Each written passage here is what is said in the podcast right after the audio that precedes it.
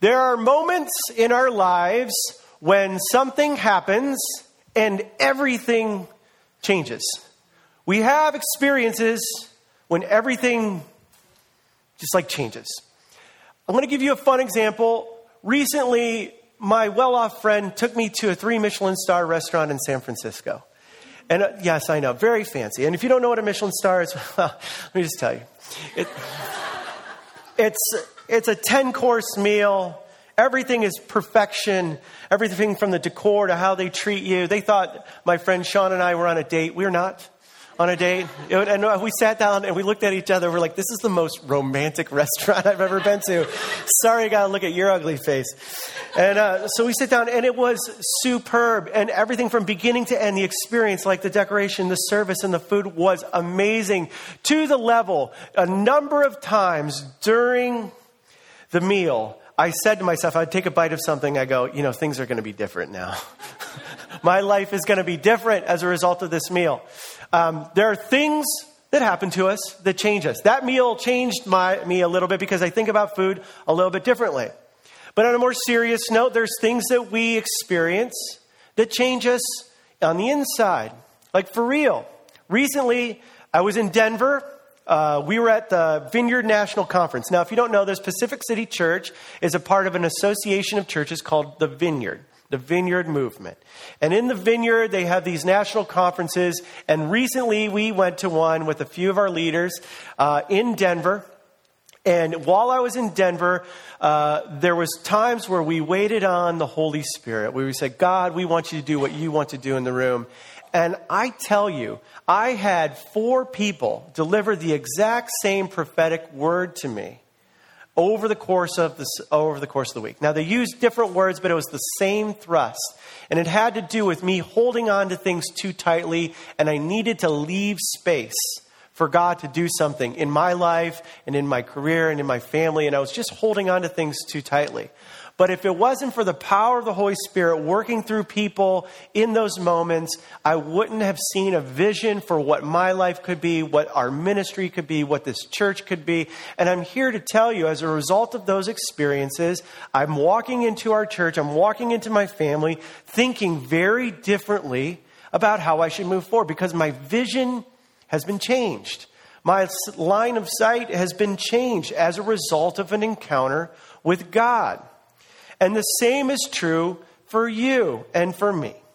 Our experiences have the ability to shape what we see in our own lives, what we see in our community, and especially our experiences with God. They have the ability to shape what we see in ourselves, in our partner, in our roommate, in our work.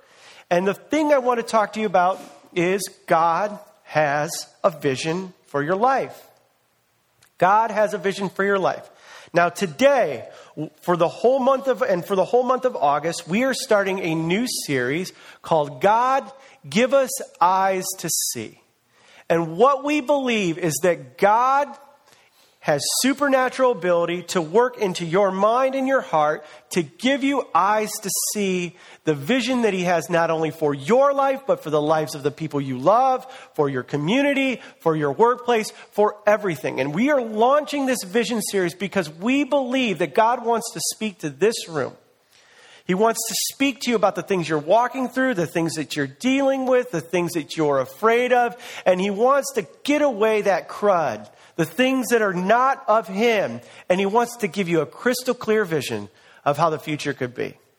And when we think of the word vision, maybe we just think of 2020 vision. Maybe we think of Justin Timberlake with the little thing, 2020 experience. But what is vision? What is vision? Vision is a crystal clear picture of how the future could be. It is what could be and what should be, and by God's grace, what will be. And what we believe is that God has a vision for us as a people. And each week we're going to be talking about different parts of vision. This week we're going to be talking about vision for your life. Next week we're going to be talking about vision for others. Like, how do you look at someone and have vision for their life? How do you do that? We're going to be talking about vision for this church, and we're going to be talking about vision for your community. Like, what's it look like to have a crystal clear picture of what should happen in your neighborhood with your neighbors that you actually live around? What is that? So I've called today's talk Vision for Your Life. I want to pray and invite God's presence. Will you join me? Holy Spirit, we invite you to be here. We ask you to come. We know that you're already here, but increase our awareness of your presence. God, I know you're stirring up things in people's hearts and minds right now. God, I ask that you would help me to speak as I should, help me to steward what's actually happening in the room. And God, I ask that you would give us pictures, words, clarity around what you're doing.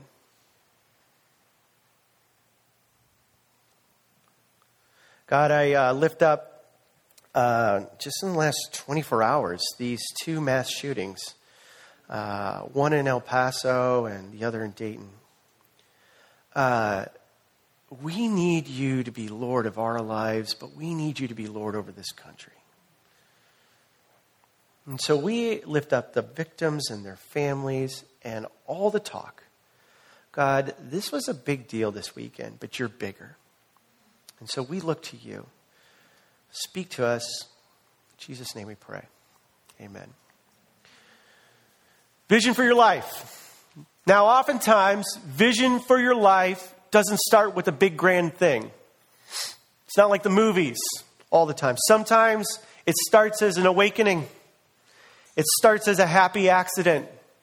It starts when we become aware of something around us that's on the outside that we weren't aware of before, or sometimes we become aware of something inside of us that's stirring that we never felt before. And what we find is that God brings vision sometimes in a normal day and in a normal set of circumstances. And we're going to be looking at a passage in the Bible, in the life of Jesus, where that happens to somebody who encounters Jesus. It was just a normal day, a normal time, and something happens like that. Now, the background I want to give to you before we take a look at what we read in the Bible is this Israel, where it's located at the time of Jesus, was occupied by Romans. And the Romans had come in and conquered them, and they were the subject, the Israelites were the subject to the Romans. The Jews had to pay homage to the Roman emperor. They also had to pay money.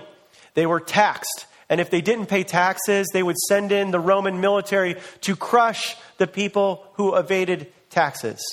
And it wasn't like the IRS where you get a nice little form letter in the mail, you got a sword in the stomach. You had to pay your taxes, and you had to do it on time every time. Now, what the Romans figured out is hey, we're from a different culture. We don't know the ins and outs of who should be paying taxes and who shouldn't.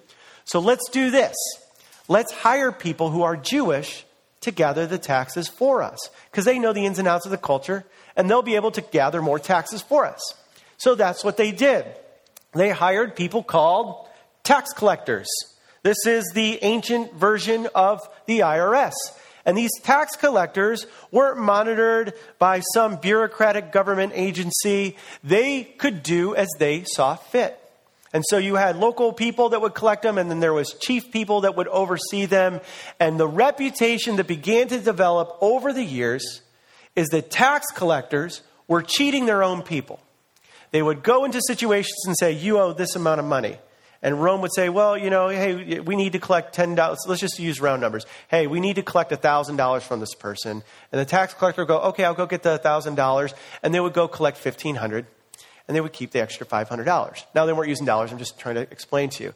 Basically, what you found overall is that tax collectors were cheating and scamming the system by being a middleman between the Jewish people and the Romans. They were cheating the system. And we find this today. If you go to different countries around the world, not here in America, but if you go here in America too, in other places, you'll find that sometimes the system is broken. I remember I was on a trip in Costa Rica. We were traveling from Nicaragua to Costa Rica. We were building a medical clinic in an island called Ometepe. And it was and it was in it was in Nicaragua and we were driving back uh, from Ometepe. And, and like these cops saw that our license plate was from Costa Rica and they immediately pulled us over and accused us of something. And basically what they were saying is, we'll let you go if you give us a bribe. But if you don't, you have to go pay this fine over here for this thing with the thing and the thing. And to the credit of our driver, he's like, no, if I participate in the corruption, it will continue. So he went and drove back. It took us an hour to do that because he had to do the right thing. Corruption happens when there isn't really great oversight or when people are left to their own devices. And what we see is that tax collectors were corrupt. They were doing corrupt things. This is all very important stuff to know because we're about to drop into a set of verses where this is important. And this is what we read. In Luke 19, starting in verses one, verse 1, it says this Jesus entered Jericho and was passing through. A man was there by the name of Zacchaeus. He was a chief tax collector and was wealthy. Uh oh. Now what do we know? Well, we know that he is a chief tax collector and that he's wealthy. So, what does this mean? This means he was probably cheating the system, that he was despised by his own people. His people knew that he was cheating them, and there's nothing they could do about it because if they didn't pay him what he thought was important for him, then he could turn them into the Romans. And nobody wants to die. Everyone wants to live, so you pay the money. So he was despised. He was rejected by his own people because he sought to become wealthy. And you know, you're kind of seeing that. Hey, look, Zacchaeus was one of us, and then he gets this job, and all of a sudden he's getting more wealthy. How did he do that? Well, he has the entire power of the Roman military behind him, telling you that if you don't pay him, you're going to die. And so we see in these verses that we have a, we have a Zacchaeus, we have a chief tax collector, and that he's wealthy. And then what do we read in the next verses? It says, He wanted to see who Jesus was. But because he was short and he could not see over the crowd, oh, wait, wait, wait, it says, and, but, but because he was short, he could not see over the crowd. So he ran ahead and climbed a sycamore fig tree to see him, since Jesus was coming that way.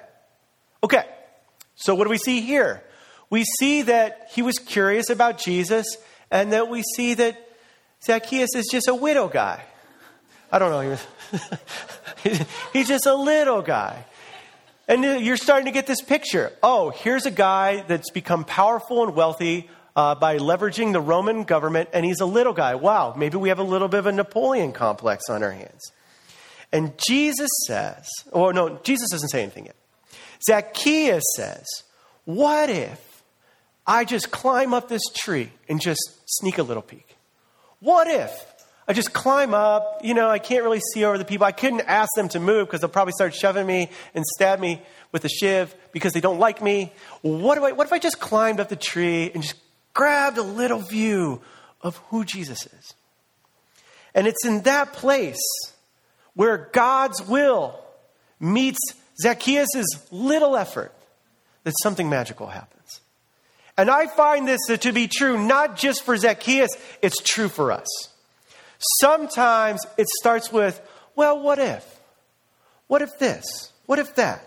What if there is more to life than all the success I'm having? What if there's more to life than this little job that I have with this little career and this little idea of a family. What if God might want to do something more with me than I could ever imagine? You know, I'm a little nervous about my future. What if God wants to do something that I wasn't expecting? What if? I wonder what could be. Let me ask you a personal question. What are you curious about? What are you interested in? Because sometimes in the little curiosities, the little what ifs, the little, you know what, I wish I could do that, but I can never do that. And besides, everybody wants to do that. Your little, your, those little moments, that's sometimes not you talking to yourself. Sometimes that's the Spirit of God stirring you for something that's bigger than yourself. A vision that's bigger than you could have imagined. Let me give you an illustration. There was this time where I was like feeling dejected, walking around like Charlie Brown.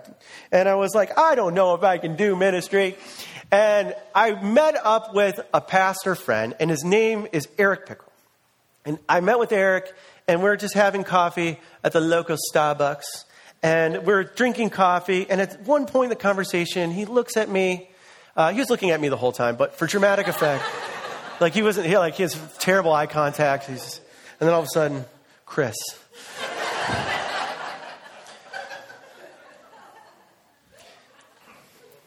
he looks at me and he, and he, he says, When you see me up there on stage preaching, does that stir you? Does that get you excited? Do you wish you could do that? And I'm like, Yeah, I wish I could do that.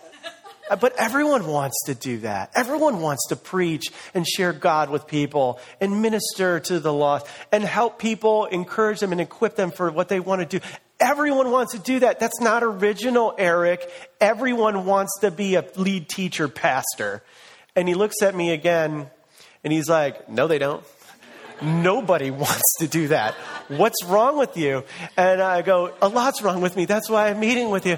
And then and we start to talk, and he's like, Look, Chris, the fact that you're interested in something that no one's interested in, you need to pay attention to that. Your curiosity, your passion, your interest, that may be God stirring something in you that isn't for other people, but it's specifically for you. And I'm here to say to you, Zacchaeus, up in the tree, what if? What's going on? What if? Sometimes the vision that God has for us starts with us just with our curiosities. Where are you curious? Is it to serve and help the poor? Is it to get a healthier marriage? Is it to welcome God's power and presence in such a way that you're modeling it when you pray for people, people actually get healed? What is it? Maybe it's something having to do with helping women to become the best version of themselves in their workplace. What is it? What is the inkling? What is the interest? Interest? What is the what if? Pay attention to those things because God might be in that. Okay, so uh, Jesus uh, is, uh, is walking down the street. Uh, Zacchaeus is up in the tree asking the what if question. And then we read in verse 5, it says this It says, When Jesus reached the spot, he looked up and said to him, Zacchaeus, come down immediately. I must stay at your house today. So he came down at once and welcomed him gladly. Now, the background of this in our culture, sometimes we're a little hesitant to invite people over to our place, and it's not necessarily an honor to do so.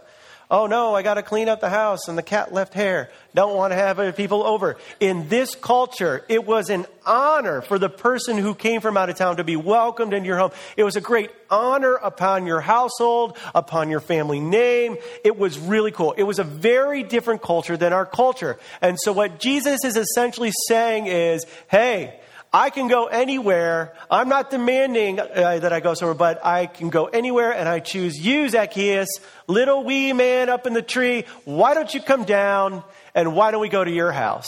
To the shock of the crowd. Whoa, to the shock of Zacchaeus. And it says, so he came down at once, slid down the tree, and then he brought him to his house and they hung out and they had a good time. Which leads me to our second point God's vision for our lives is bigger than our own.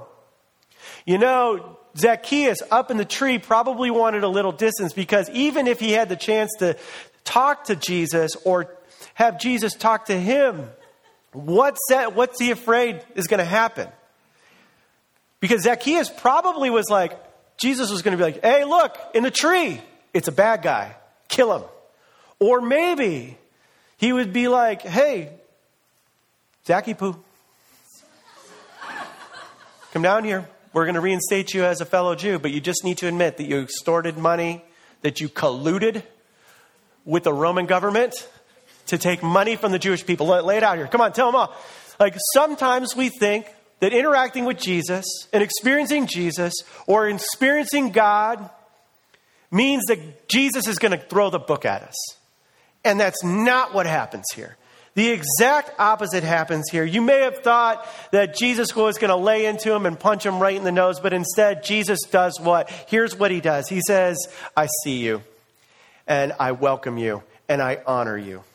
Did you know that Jesus sees you like he really sees you? Like he sees you at your best, and he sees you at your not so best? He sees you when you're full of life and full of fun, and He sees you at that moment where you you were rejected and at the lowest place of your life. He sees you not just like He sees you walking down the street, but He sees your heart. He knows the depths of your soul, your longings and your desires and your vision and your lack of vision and your faith and your lack of faith. He sees it all, and He knows it even better than you do. He sees you. And we also see that Jesus loves Zacchaeus. He loved him. And how did he show him that he loved him? Jesus showed Zacchaeus the kind of love that he needed most. It was welcoming. It wasn't tough love, like, hey, bad boy, stop being bad. It was, you are accepted. I accept you. Let me ask you another personal question. Have you experienced the love of Jesus lately? Have you experienced the warmth that comes from pausing and opening your hands? Nothing magic about opening your hands, but opening your life and saying, Jesus, I need to experience you. Have you experienced that? And I'm not talking about that one time in 2013 when you were looking over the Pacific Ocean, licking a mint chocolate chip cone. Like, maybe God is in this moment. I'm talking about now. Like, have you experienced Jesus now? What he has to say to you now? God loves you. God sees you. Not just people that maybe are still figuring out what they believe about Jesus. Jesus is trying to speak to you, Christians, who think because you checked the box and accepted Jesus as Lord, He's trying to talk to you now about how you've left some space after you've committed to Him. He wants to close the gap. He wants you to know that He sees you, not in a weird way, but in a way that's loving, in a way that's welcoming you and accepting you and bringing you into the family of God. And if you want to follow God and if you want to experience vision for your life, you need to see that God is probably going to do something bigger than you expect, but it's going to start from a place of love and acceptance. It's not going to start by throwing out, like, hey, here's a challenge. Here's where you've messed up the last five years. Now go ahead and fix it and get back to me. That's not how it's going to work with him. It usually starts from a place of warmth and acceptance. So, uh, Jesus and Zacchaeus, they're having this warm little fuzzy moment at the house, hanging out, and it seems perfect that the next verse is where it is. In verse 7, it says this. it says, But all the people saw this and began to mutter. He's gone to be the guest of a sinner. You can just imagine. Yeah, well, you know, he's gone to be a guest of a sinner. I was going to invite him over. We were going to have baklava, and he went over and Zacchaeus' house, and he's a tax collector. You almost get the impression that if Jesus met Zacchaeus in his time of need, and in that time of need, Jesus showed love by showing him love and acceptance. What was Zacchaeus' life like before this? It was probably not a place where he was experiencing love and acceptance. And we can start to draw conclusions about how Zacchaeus became who he was that if his biggest need wasn't more money and power, if his biggest need was in fact love and acceptance, and he found the way to get that by getting more money and power, it beg, also you combine it with his height. So he's a short guy going out making money, making himself in the world. You get this idea that maybe the world on its first pass overlooks Zacchaeus. That Zacchaeus wasn't one of the inside people, that he was on the outs, and he tried to use whatever means necessary to get what he wanted to have a fulfilled life. Zach's deepest need wasn't money or power, it was for acceptance. And you know, societies in general have a long tradition of creating their own problems you know, hey, well, we got to exclude this kind of group, and as a result, that kind of group suffers some hardships, which then the uh, group that just got done excluding them holds them accountable for. So you got to understand, I'm not saying that Zacchaeus isn't responsible for his own sin and his own cheating. He definitely is, and we'll see that in a minute, that he holds himself accountable. But I also recognize that, like, when we treat people a certain way, we can't expect them to be something other than that way that we've been treating them. And we see that here that man, wow, he's such a sinner. Well, maybe that has something to do with the way your society, the way the culture is set up. Uh, something to think about. But in all this, in spite of all the ways that the naysayers were naysaying, here's what, here's what happens. So they get to the house, They're hanging out, and Zacchaeus says this. He says, But Zacchaeus stood up and said to the Lord, Look, Lord, here and now I give half of my possessions to the poor. And if I have cheated anybody out of anything, I will pay back four times the amount. Brings us to our third point. God's vision for us is full of love and it transforms, transforms us. Something happened to Zacchaeus in that conversation. They're at the house. They get to the house. Zacchaeus is setting things up. They got the pita, they got the hummus, they got the baba ganoush. Uh, they're sitting around drinking Brunello di Montalcino, like a really good year that was shipped from Rome because he's connected to Rome. And in that moment, they're sitting, reclining, hanging out. Something happens to Zacchaeus where he goes, Man, Jesus is the real deal. This is, this is different. This is the real thing. Whatever I had before, and he starts to have this internal conversation, man, whatever I was doing with all this money and all these all this jewelry and all these fancy donkeys because they didn't have cars and all the stuff that this is not worth it. What I have found in Jesus is so much better.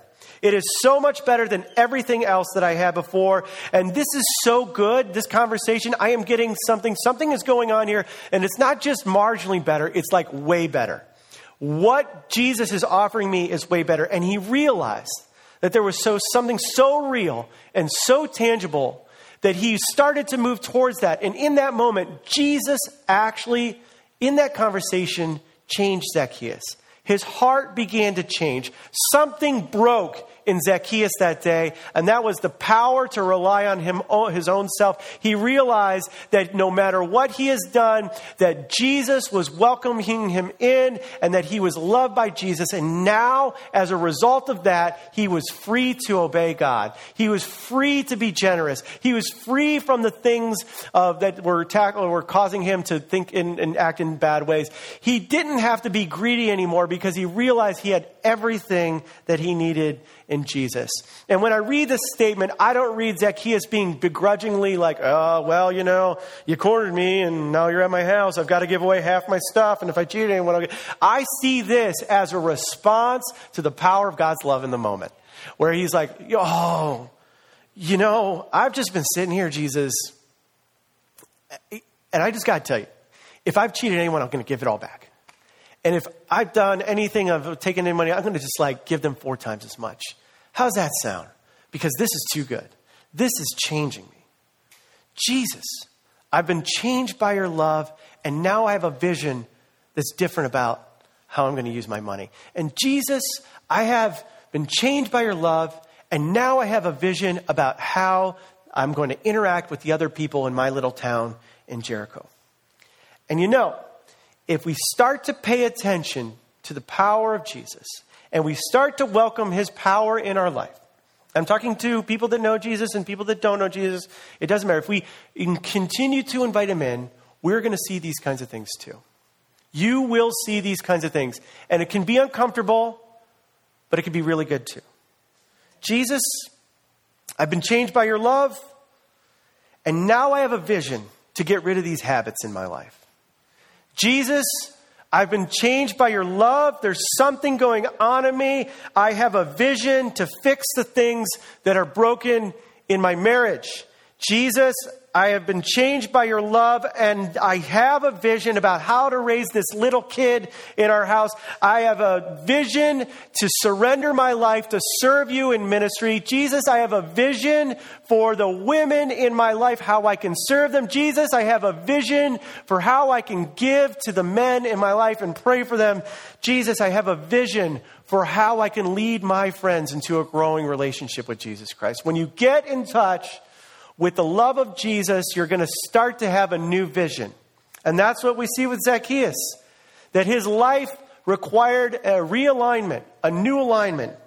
And I don't know whether God is inviting you today to deal with some things that are on the negative side in your life, or if God is inviting you to become the next Mother Teresa. I do know that when you experience the power of the Holy Spirit through Jesus, there will be something that will lead you to have to step out and change something. Not because you have to, but because you want to.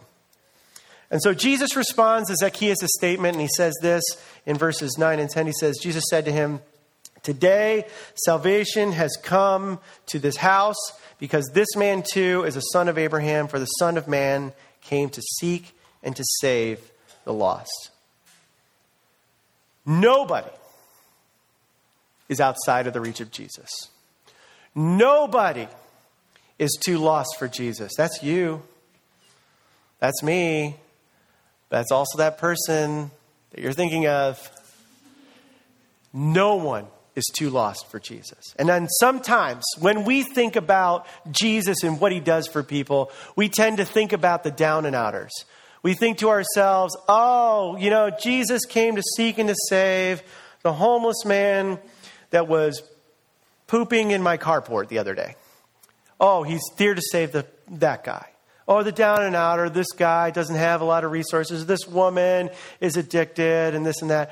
But if we want to be faithful to this text, if we want to pay attention to what's really going on here, we've got to acknowledge that Jesus just isn't helping down and outers. He's also helping, and he also came to seek and to save up and outers. People that seem to have it all in the story, Zacchaeus was a wealthy man that had power. Despite his short stature and how he was separated from his community, he was a powerful person. Jesus can save the wealthy person who is misusing their wealth, person who has swindled the culture, a person who is an oppressor of the culture. Jesus does not just welcome the poor, but he also welcomes the powerful. And so, if we want to think like Jesus thinks, we have to welcome a more broad view of how we think about our peers and how we think about our enemies. Jesus came to save and seek, seek and to save those who won't vote the same as you in the next presidential election. Jesus came to seek and to save those who are done atrocious things uh, to women and children. Jesus came to save those who have made fortunes off prescription drugs, which have resulted in addictions. Jesus came to save the masterminds behind, like the old kind of uh, high lender loans that have resulted in ongoing cyclical debt. Jesus came not just to save bums, but the Bernie Madoffs. He came not just to save the hurting, but the Harvey Weinsteins. There is something that is so broad about what Jesus wants to do in our culture that we should be wincing a little bit. We should be like, well, I, I, you know, I can welcome this person or that person, but there are people, especially in West LA, Los Angeles, and in Santa Monica, where Jesus wants to do something with them. Don't let your bias and your bigotry towards the up and outers keep you from joining God in His work to seek and to save those who are desperate for something more. Does that make sense? Okay.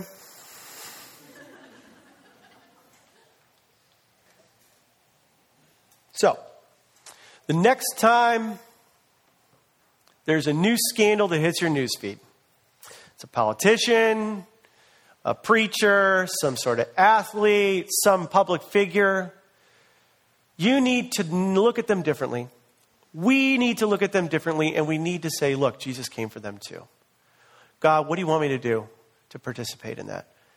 And as a church, Pacific City Church wants to be that kind of church. We are where we are so welcoming that it could be actually um, scandalous. Jesus was scandalous for his time, welcoming someone that had betrayed his own people. That's really hard pill to swallow. I don't know that I'm ready to swallow that. So I'll just give it to you to swallow. We're going to have to find ways to help those that we have biases against. So, interesting fact here. After the story is over, Zacchaeus stays in Jericho. You might think that when you have some kind of radical encounter with Jesus, that, you know, hey, uh, I'm going to sell everything, and I'm going to follow you, Jesus. I'm going to become apostle number 13. I'm going to go with you to all the places and do the thing with the thing. Uh, but it doesn't happen that way. Zacchaeus does not become one of Jesus' disciples that day. He didn't go on to follow Jesus into the road uh, to Jerusalem. He didn't, uh, he didn't escape all the puzzled and inquisitive looks uh, from all the people in his town saying, like, wow, this guy really changed. It seems as if Zacchaeus was called to live out his new vision for his life right where he was with the new tools that he had been given because he had experienced Jesus. He was going to become a part of the renewed Israel that Jesus came to bring. Now, Jesus' vision can change our lives, but Jesus' vision doesn't stop at conversion, it's ongoing. The name of this series for this whole month is God Give Us Eyes to See. There are things that God wants to do to you. There are things that God wants to do in you. There's things that God wants to speak to you specifically. There's things that God wants to remove the veil from your eyes and give you lenses to see things that you couldn't see before. And there are opportunities that God wants to alert you to. But you need God's eyes to see them. You, in and of yourself, it's clear from the Bible and everything you know about your own life is that you are limited. You don't have the ability to see it all. And God is giving you an answer today. By the power of His Spirit, He is telling you, you can have eyes to see what I'm doing in your life and in the lives of others. And you need not to look to yourself to figure out your own vision for your own life, but if you would just look to Him, as your eyes go to Him, you will be able to experience a new sense of vision that God has for you. I see people in this room that you have a vision to change this city. I see people in this room who have a desire to help women of faith to work through what it means to be in science and technology in a world that's predominantly secularized and full of men. I see people in this room who are ready to leave behind pain from the past, from experiences they've had as younger people, for something so much bigger that Jesus has for you. I see old people that want to that want to dream new dreams, and I see young people that want to do something amazing. I see cynical people and skeptical people being freed from that skepticism to have clear vision about what God wants to do. And I see people who are wondering if God does God really love me? Does God really love me? He wants to speak to us he wants to give us vision, and we want to go to Him just like, just, just a little orientation, just like Zacchaeus did. He just climbed the tree, and then Jesus got a hold of him. Would you just open your hands or open your life and say, God, give me eyes to see what you're doing in my life? Help me to know where you're leading me.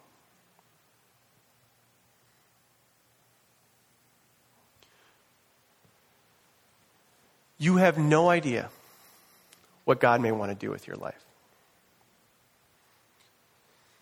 You have no idea how may God may want to use you. How may God may want to partner with you. Earlier, I left out a verse, but it, uh, there's this verse where Jesus is talking about God as Father, and he's saying, I only do what I see the Father doing, and I join him in his work there's an opportunity for us because we don't know. You just don't know what God may want to do. We do have an opportunity just to welcome His presence and say, God, what do you want to do? We need to ask, God, give us eyes to see. Are you willing to try to do that with me this month? Are you willing to say, God, give me eyes to see what you're up to? What are you doing in my life? What are you doing in my the person sitting to my left's right, but you know, in the right and left and right. What are you going to do in my neighbors? What do you want to do in my workplace? What do you want to do with my career? God, what's going on with my career, my future? God, give me eyes to see. Why don't we all stand?